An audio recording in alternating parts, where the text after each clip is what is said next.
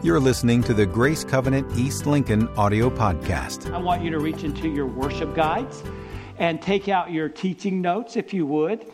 Um, if you've been around me long enough, you know that uh, we will get to the teaching notes, but it might be a little bit of time before we get there. And as always, the answers are at the bottom of the page. um, but we're going we're to cover what's, what's in there. Also, if you would take your Bibles and turn to 1 Kings chapter 18. And once you're there, if you'll just hold your place, uh, we'll come back to that passage in just a few moments. And while you're turning there, I'd like to tell you what I believe is an interesting story. Um, in 1946, there was a chemist by the name of Vincent Schaefer who conducted a series of experiments in a general research uh, laboratory, General Electric Research Laboratory. Um, using a, a freezer chilled to sub zero temperatures, he created clouds in the freezer using his breath, and then he infused those crowd, uh, clouds with various chemical substances. His hope is that it would create condensation. Well, after many months and many failed attempts, he decided to try something a little different, and he added dry ice to the freezer. And he was onto something because there was a chemical reaction. When the dry ice was placed in the freezer, uh, snow crystals began to form. And so he decided a few months later that it's time to put this discovery to the real test. So on November 13th, uh, 1946, a, a plane took off carrying six pounds of dry ice. And the mission was to infuse the clouds with carbon dioxide. And the, the hope was that something would take place in the clouds that was much greater than what happened in that freezer. So the, the airplane took off and when it reached the right altitude, the dry ice was dropped into the clouds. And sure enough, there was a chemical reaction. And the eyewitnesses on the ground said it looked like the clouds exploded. It actually began to snow, and it's reported that that snow could be seen from 40 miles away. Pretty, pretty astounding if you think about it. Well, the, the process, the, the chemical reaction and the process that uh, uh, Vincent Schaefer was using was a process or is a process known as seeding the clouds.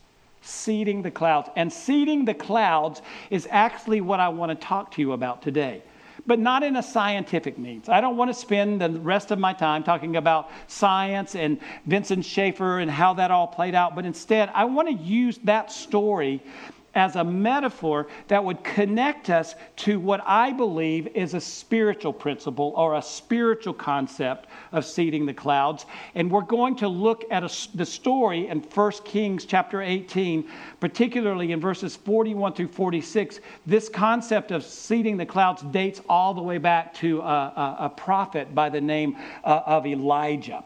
And so, um, I want, I want to read that passage to you in just a moment, but I believe before we can fully understand what's going on in the passage, we need some context.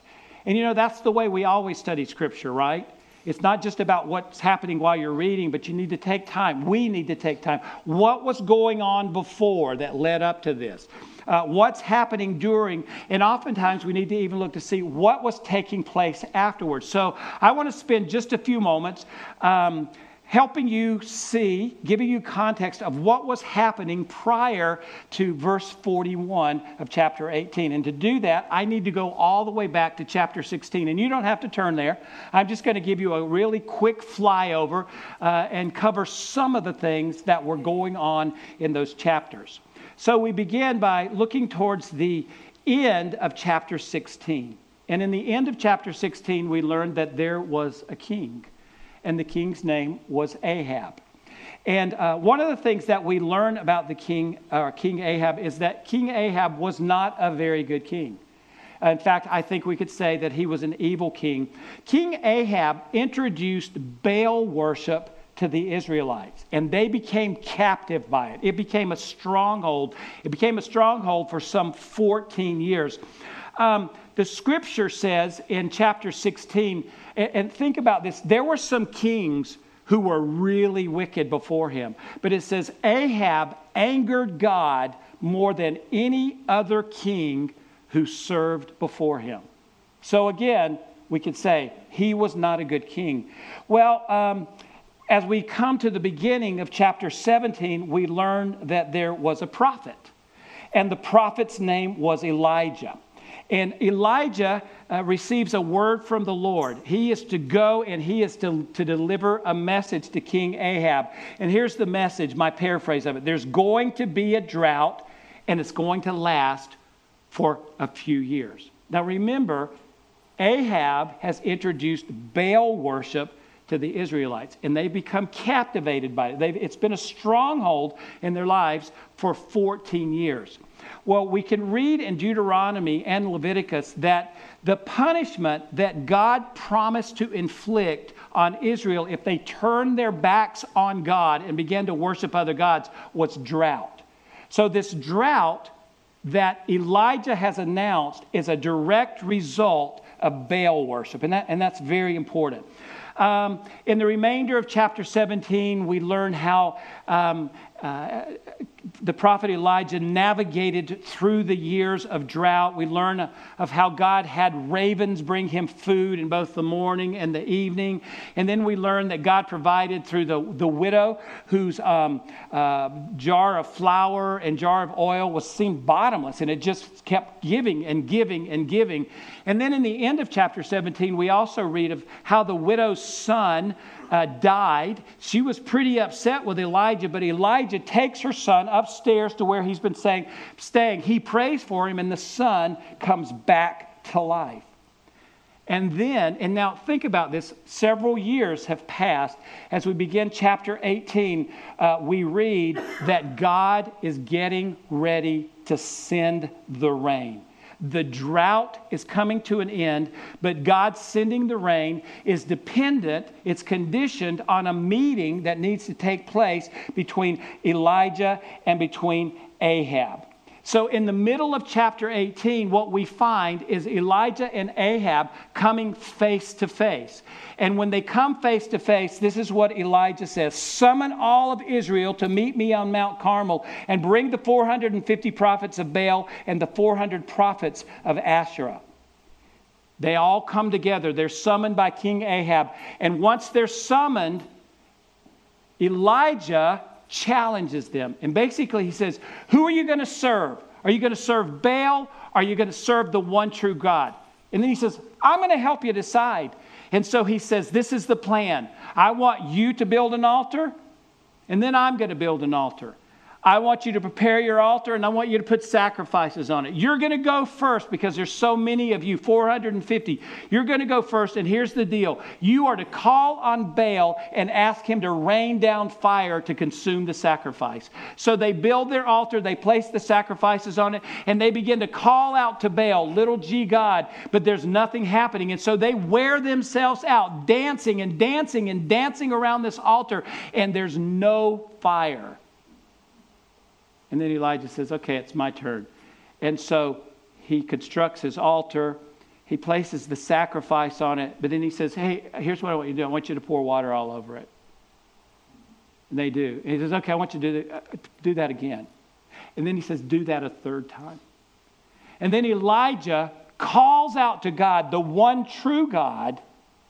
Because remember, he says, the one, the God who rains down fire from heaven, we're going to know that that's the one true God.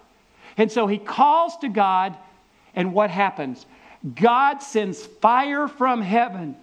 And not only does it consume the sacrifice, but it consumes the altar. And the response is that the, uh, the Israelites fall on their faces in repentance and they say, The Lord, He is God. The Lord, He is God. The Lord, He is God. In other words, they've seen the fire from heaven. They've seen that Baal was unable because really Baal doesn't exist. He's man made. And they see the power of God come down and consume the sacrifice and the altar. And so suddenly there's a repentance. They've been walking towards and they've been worshiping Baal, and now they turn. And they turn back to their one true God and they say, This is the God that we're going to worship. And so now we can come to Elijah's cloud story. I want to read it to you, but uh, it begins in verse 41. But before I read 40, beginning at 41, I think it's necessary to, to read verse 40. So remember, all of this has happened. God has revealed himself. He sent down the fire. The Israelites have repented. And then it says in verse 40 Then Elijah commanded them, Seize the prophets of Baal. Don't let anyone get away. They seized them and Elijah had them brought down to the Kishon Valley and slaughtered there. And I think that before we move on to verse 41, we have to think how is the best way to transition from verse 40 to verse 41? And I think it's to pause and to recognize what's really happened. Remember, this drought had been brought on because God inflicted the punishment of drought because they had turned their backs on Him and worshiped other gods. And now that's ended. Listen to this the stronghold of Baal worship has ended, it's no more. I'm going to say that again. The stronghold of Baal worship has ended. They've been set free. They've turned back to God. So, the best way to transition from verse 40 to 41 is to pause and to take a breath and to realize the stronghold's broken captivity's gone. There's been a return to the one true God. And I would take the time to do that because the same kind of thing has to happen in our lives. When there have been strongholds in our lives, and we turn to God and we experience the power of God so that they can be broken, we have to stop and we have to realize that now we walk in freedom. We're no longer captive to whatever's held us for some years. For the Israelites, it had been 14 years. So we pause and we recognize the freedom. And then I love what happens. In verse 41, and Elijah said to Ahab, Go eat and drink for there is the sound of heavy rain. Do you see the faith? It hasn't rained. Apparently, there's no clouds in the sky, but somehow in his spiritual mind, he, he hears the rain. Go eat and drink, for there's the sound of a heavy rain. So Ahab went off to eat and drink. But Elijah climbed to the top of Carmel, bent down to the ground, and put his face between his knees. Go and look towards the sea, he told his servant. And he went up and he looked. There's nothing there, he said. Seven times Elijah said, Go back. The seventh time the servant reported, A cloud as small as a man's hand is rising from the sea. So Elijah said, Go and tell Ahab, hitch up your chariot and go down before the rain stops you. Still, we see this great faith. Meanwhile, listen to this the sky grew black with clouds. The wind rose. A heavy rain started falling, and Ahab rode off to Jezreel. The power of the Lord came on Elijah, and tucking his cloak into his belt, he ran ahead of Ahab all the way to Jezreel. Let's talk about that for just a moment. So, what we've just read in that story is that captivity of Baal has ended. The stronghold has been broken. And Elijah instructs King Ahab, go, go get something to eat, go get something to drink. We don't know why, but it's, it's suspected that perhaps he had been fasting. He had been fasting to his little g God. But what we do know is that he that's what he did. He went off. But meanwhile, Elijah climbs up further on Mount Carmel. And he goes down to the ground. He humbles himself. He places himself in a posture of prayer. He puts his face between his knees. I'm sorry, I'm not that limber, so my face is not going to go between my knees. But he puts his face between his knees and he calls out, God, send the rain. The captivity has been broken. The stronghold of Baal is broken. The people have repented. They have acknowledged you as the one true God. And then he looks up at his servant, and Go see what you see. The servant comes back, I don't see anything. And so he continues in this posture of humility and prayer God, the stronghold has been broken. Israel has repented. They've acknowledged you as the one true God. Go look and see what you see. I don't see anything. God, Israel has repented. The stronghold is broken. Send the rain. What do you see? I don't see anything. God, the stronghold has been broken. Israel has repented. Send the rain. And he does that seven times. And on the seventh time, his servant comes back and he says, Way out in the distance, I see something rising up over the sea. It's little. I mean, when I put my hand out, it's about the size of my hand, but there's something out there. And Elijah knows exactly what it is. He has no doubt, so he says, Go tell Ahab, get on down the mountain before he gets rained out. Tell him to go now. And then we read, The sky became black and it burst open with rain. God gave the rain. Why? Why did the rain come? Why did the drought end? Well, I would answer that first to say the stronghold had been broken. They were no longer worshiping Baal, but they had repented and they had turned to the one true God. It started to rain because there was repentance. The stronghold had been broken.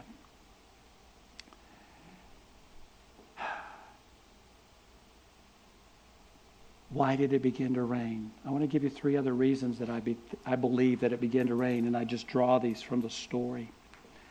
The clouds had been seeded. We're talking about a spiritual principle of seeding the clouds. So I believe that what we find in this story is we see elements of seeding the clouds, and it begins with Elijah's obedience.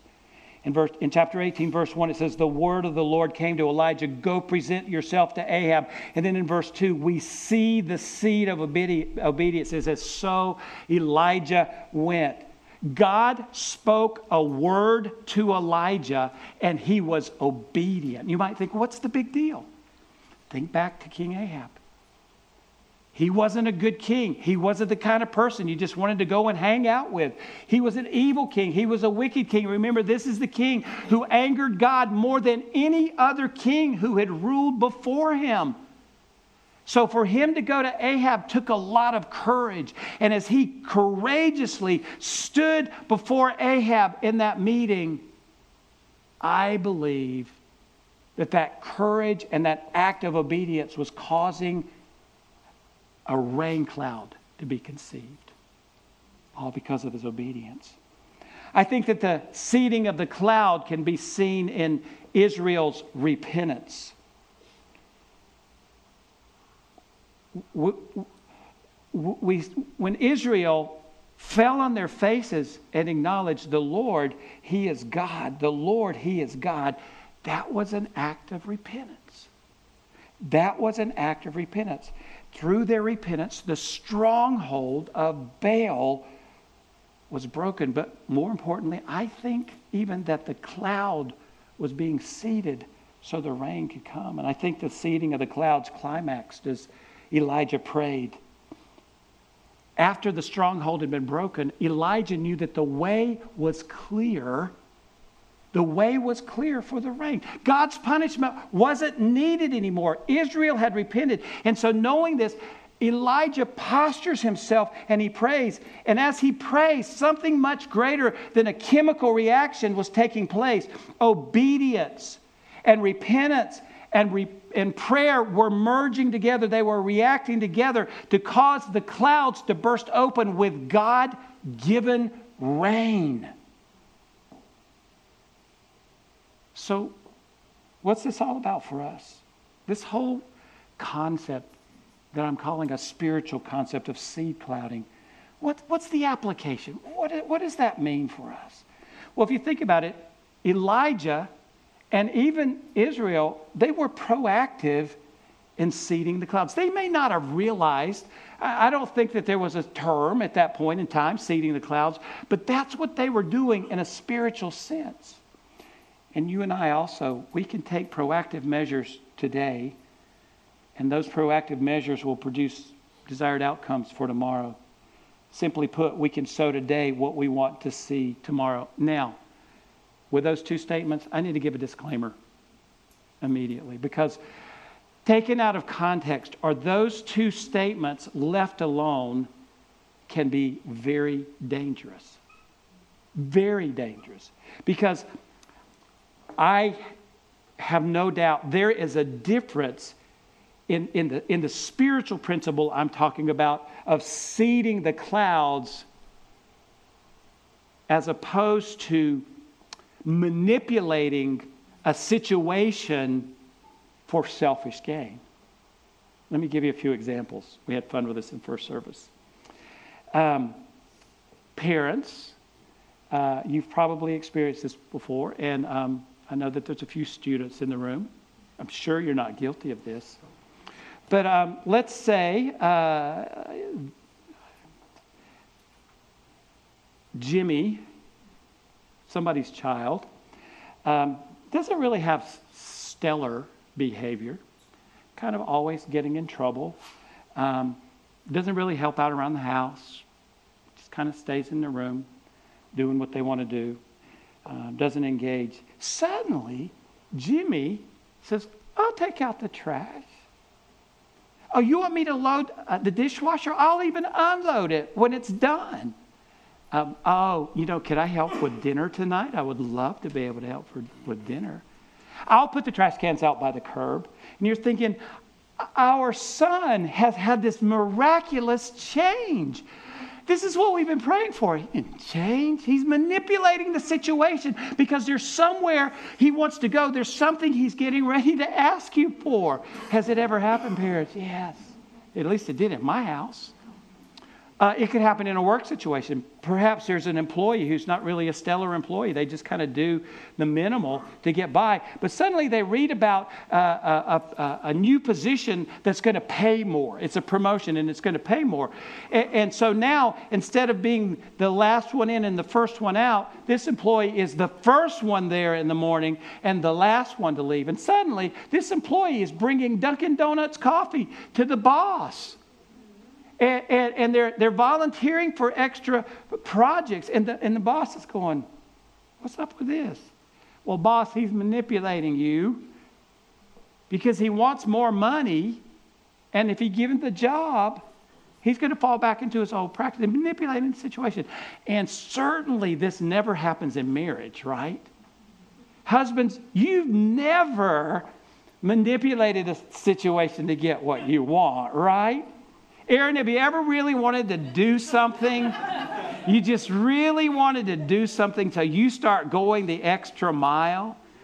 And Chantel's like, this, and Chantel's like, this really turns me on. Now, my husband has had a change. And what you really want is you want to go on that weekend fishing trip, and you know she's going to be left alone with the kids, right? And wives. Buttering up.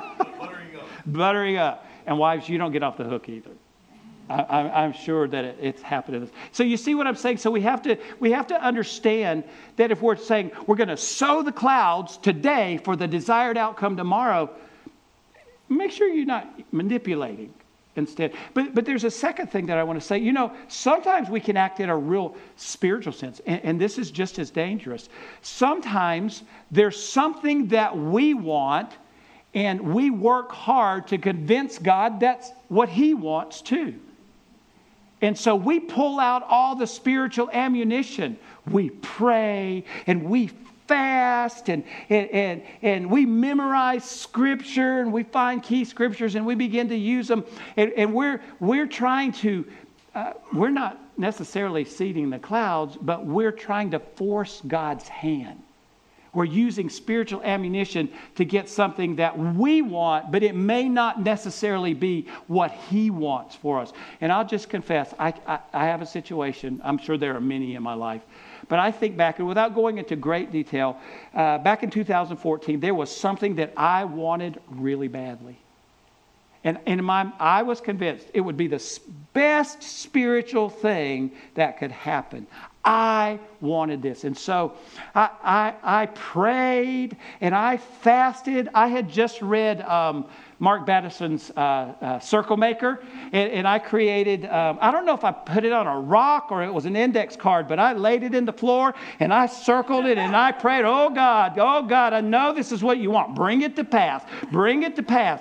And I prayed and I prayed and I did, I, I, I dreamed, dream, all the stuff.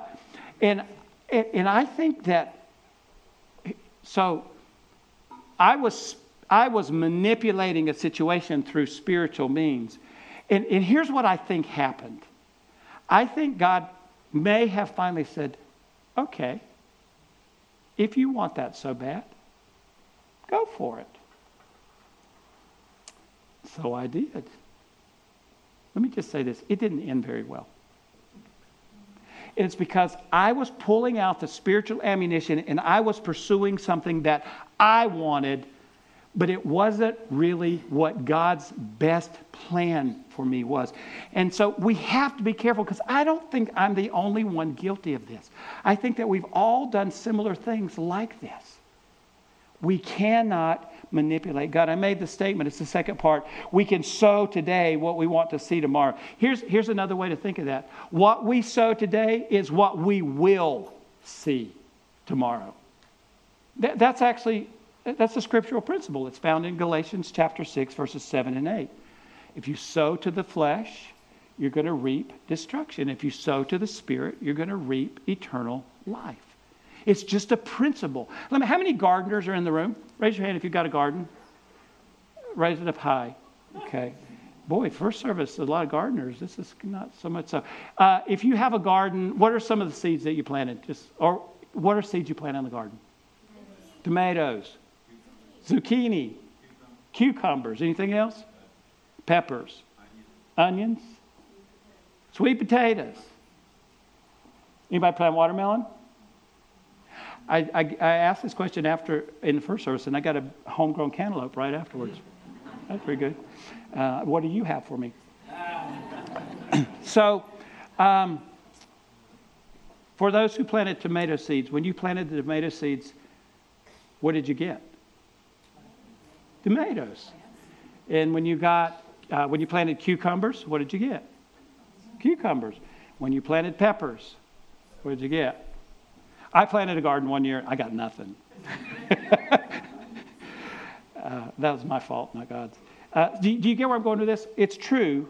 Whatever we sow, we, we will get. So, so, my question to you, moving that from the dirt, from the soil, into your personal life, what kind of seed are you sowing? What are you sowing in your life? And let me ask this is there an area of your life that you feel like it's, it's in a drought season? And you need God's rain clouds to burst open with his life giving rain. Is there an area of your life? I'd like, really like for you to think about that. Because I'm going to ask the question again as I end the message in a moment. And what are some of the lessons that we learn from Elijah's story about seeding the clouds and contending for God's rain? Well, um, I want to give you six words that I believe come from the story. Uh, four of them in, are in your notes, two are not, and so you'll recognize that really quickly. And as I give them, I just want to say, how does this apply to your life? So, uh, the first word that I would say to you is alignment, and this one's not in your notes. Um, the rain came because Elijah's heart was aligned with God's heart. And um, we overcome drought in our lives when we commit to align ourselves with God's heart and God's desires. And so when we're contending, we're so in tune with His Holy Spirit that we're contending for what His heart and what His desire is. So let me ask you this morning who or what has your heart? What are you aligning yourself with? The second word I would give to you is humility. Throughout the story of Elijah, uh, we see humility, but particularly when he moved up onto the mountain and he postured himself in prayer. When he bowed down on his knees, he placed his, um, his head between his knees. That was a posture of prayer, but it was also a posture of humility that he was recognizing that God is the rainmaker, not him. He was acknowledging his complete dependence on God. So let me ask you this morning who or what are you depending on? Who or what are you depending on? It's in our humility, it's in our dependence on God that we find God's favor. Third word generosity. Uh, Elijah lived his life very generously. He wasn't contending for rain just for himself, he was contending for rain for all of Israel. He was acting on behalf of Israel. And you and I, as kingdom citizens, and we spent a great deal of time, talk, 10 weeks, talking about what it means to live life as a kingdom citizen. Uh, we are called to live our life generously. In other words, it's not just about us, but it's about other people. You and I, as kingdom citizens, we are to generously give away the Jesus in us to everybody that we come in contact with. And when we do, we experience the principle of reciprocity. This is a scriptural principle. What happens is that we generously give away our lives. And I'm not talking just about money. I'm talking about when we generously give away our lives as kingdom citizens, as we're giving away, God replenishes us. He pours into us, but the reason He does is so that we would continue to live generously, and then He continues to pour back into us. And it's this ongoing cycle. So let me ask you, how generous are you with your life? Let me ask it another way. Who are you living your life for? Yourself or for others? Fourth word obedience. Obedience sets the stage for unborn tomorrows. When Elijah was obedient to God's direction to go and meet with Ahab, I believe in that meeting, the rainstorm was being conceived. The rain clouds were being conceived. It's because he obeyed the word of the Lord. And if you and I want to break out of a season of drought and seed the clouds, then we have to have obedience to God's word consistently. It's a non negotiable. I love the statement in your notes. It's long obedience to God that positions us to see what God can do in our lives. So let me ask Are you engaged with God's Word on a consistent basis? Would you consider yourself to be obedient to God's Word? Fifth word, repentance. This one's not in your notes, but I believe that Israel did their part in seeding the clouds through their repentance. The rain, listen, this is so important. The rain couldn't come until the stronghold was broken. The reason for the drought was the stronghold of Baal worship. And when it was broken, the rain was able to come. And it was broken because Israel turned their hearts away from Baal and towards God. Let me ask you what do you need to turn away from so that you can turn to God completely?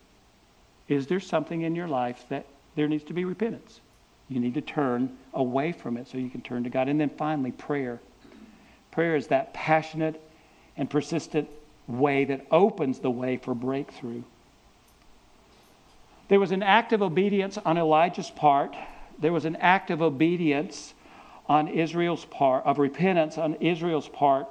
But as Elijah bowed down and placed his head between his knees and began to pray, there was an infusion of persistent, passionate prayer into the atmosphere, and the atmosphere changed. Literally, the atmosphere changed because of that posture of prayer. Are you infusing the atmosphere with prayer? Is the atmosphere changing because you pray.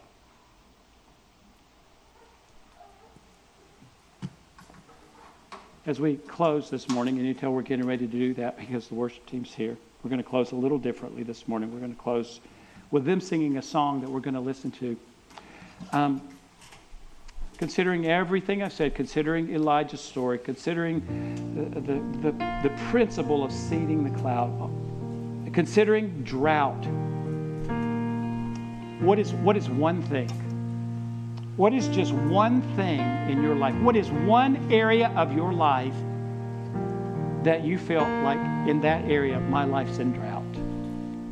And I need the life giving rain of God that comes through the Holy Spirit infused into my life. What is one thing? What is one area?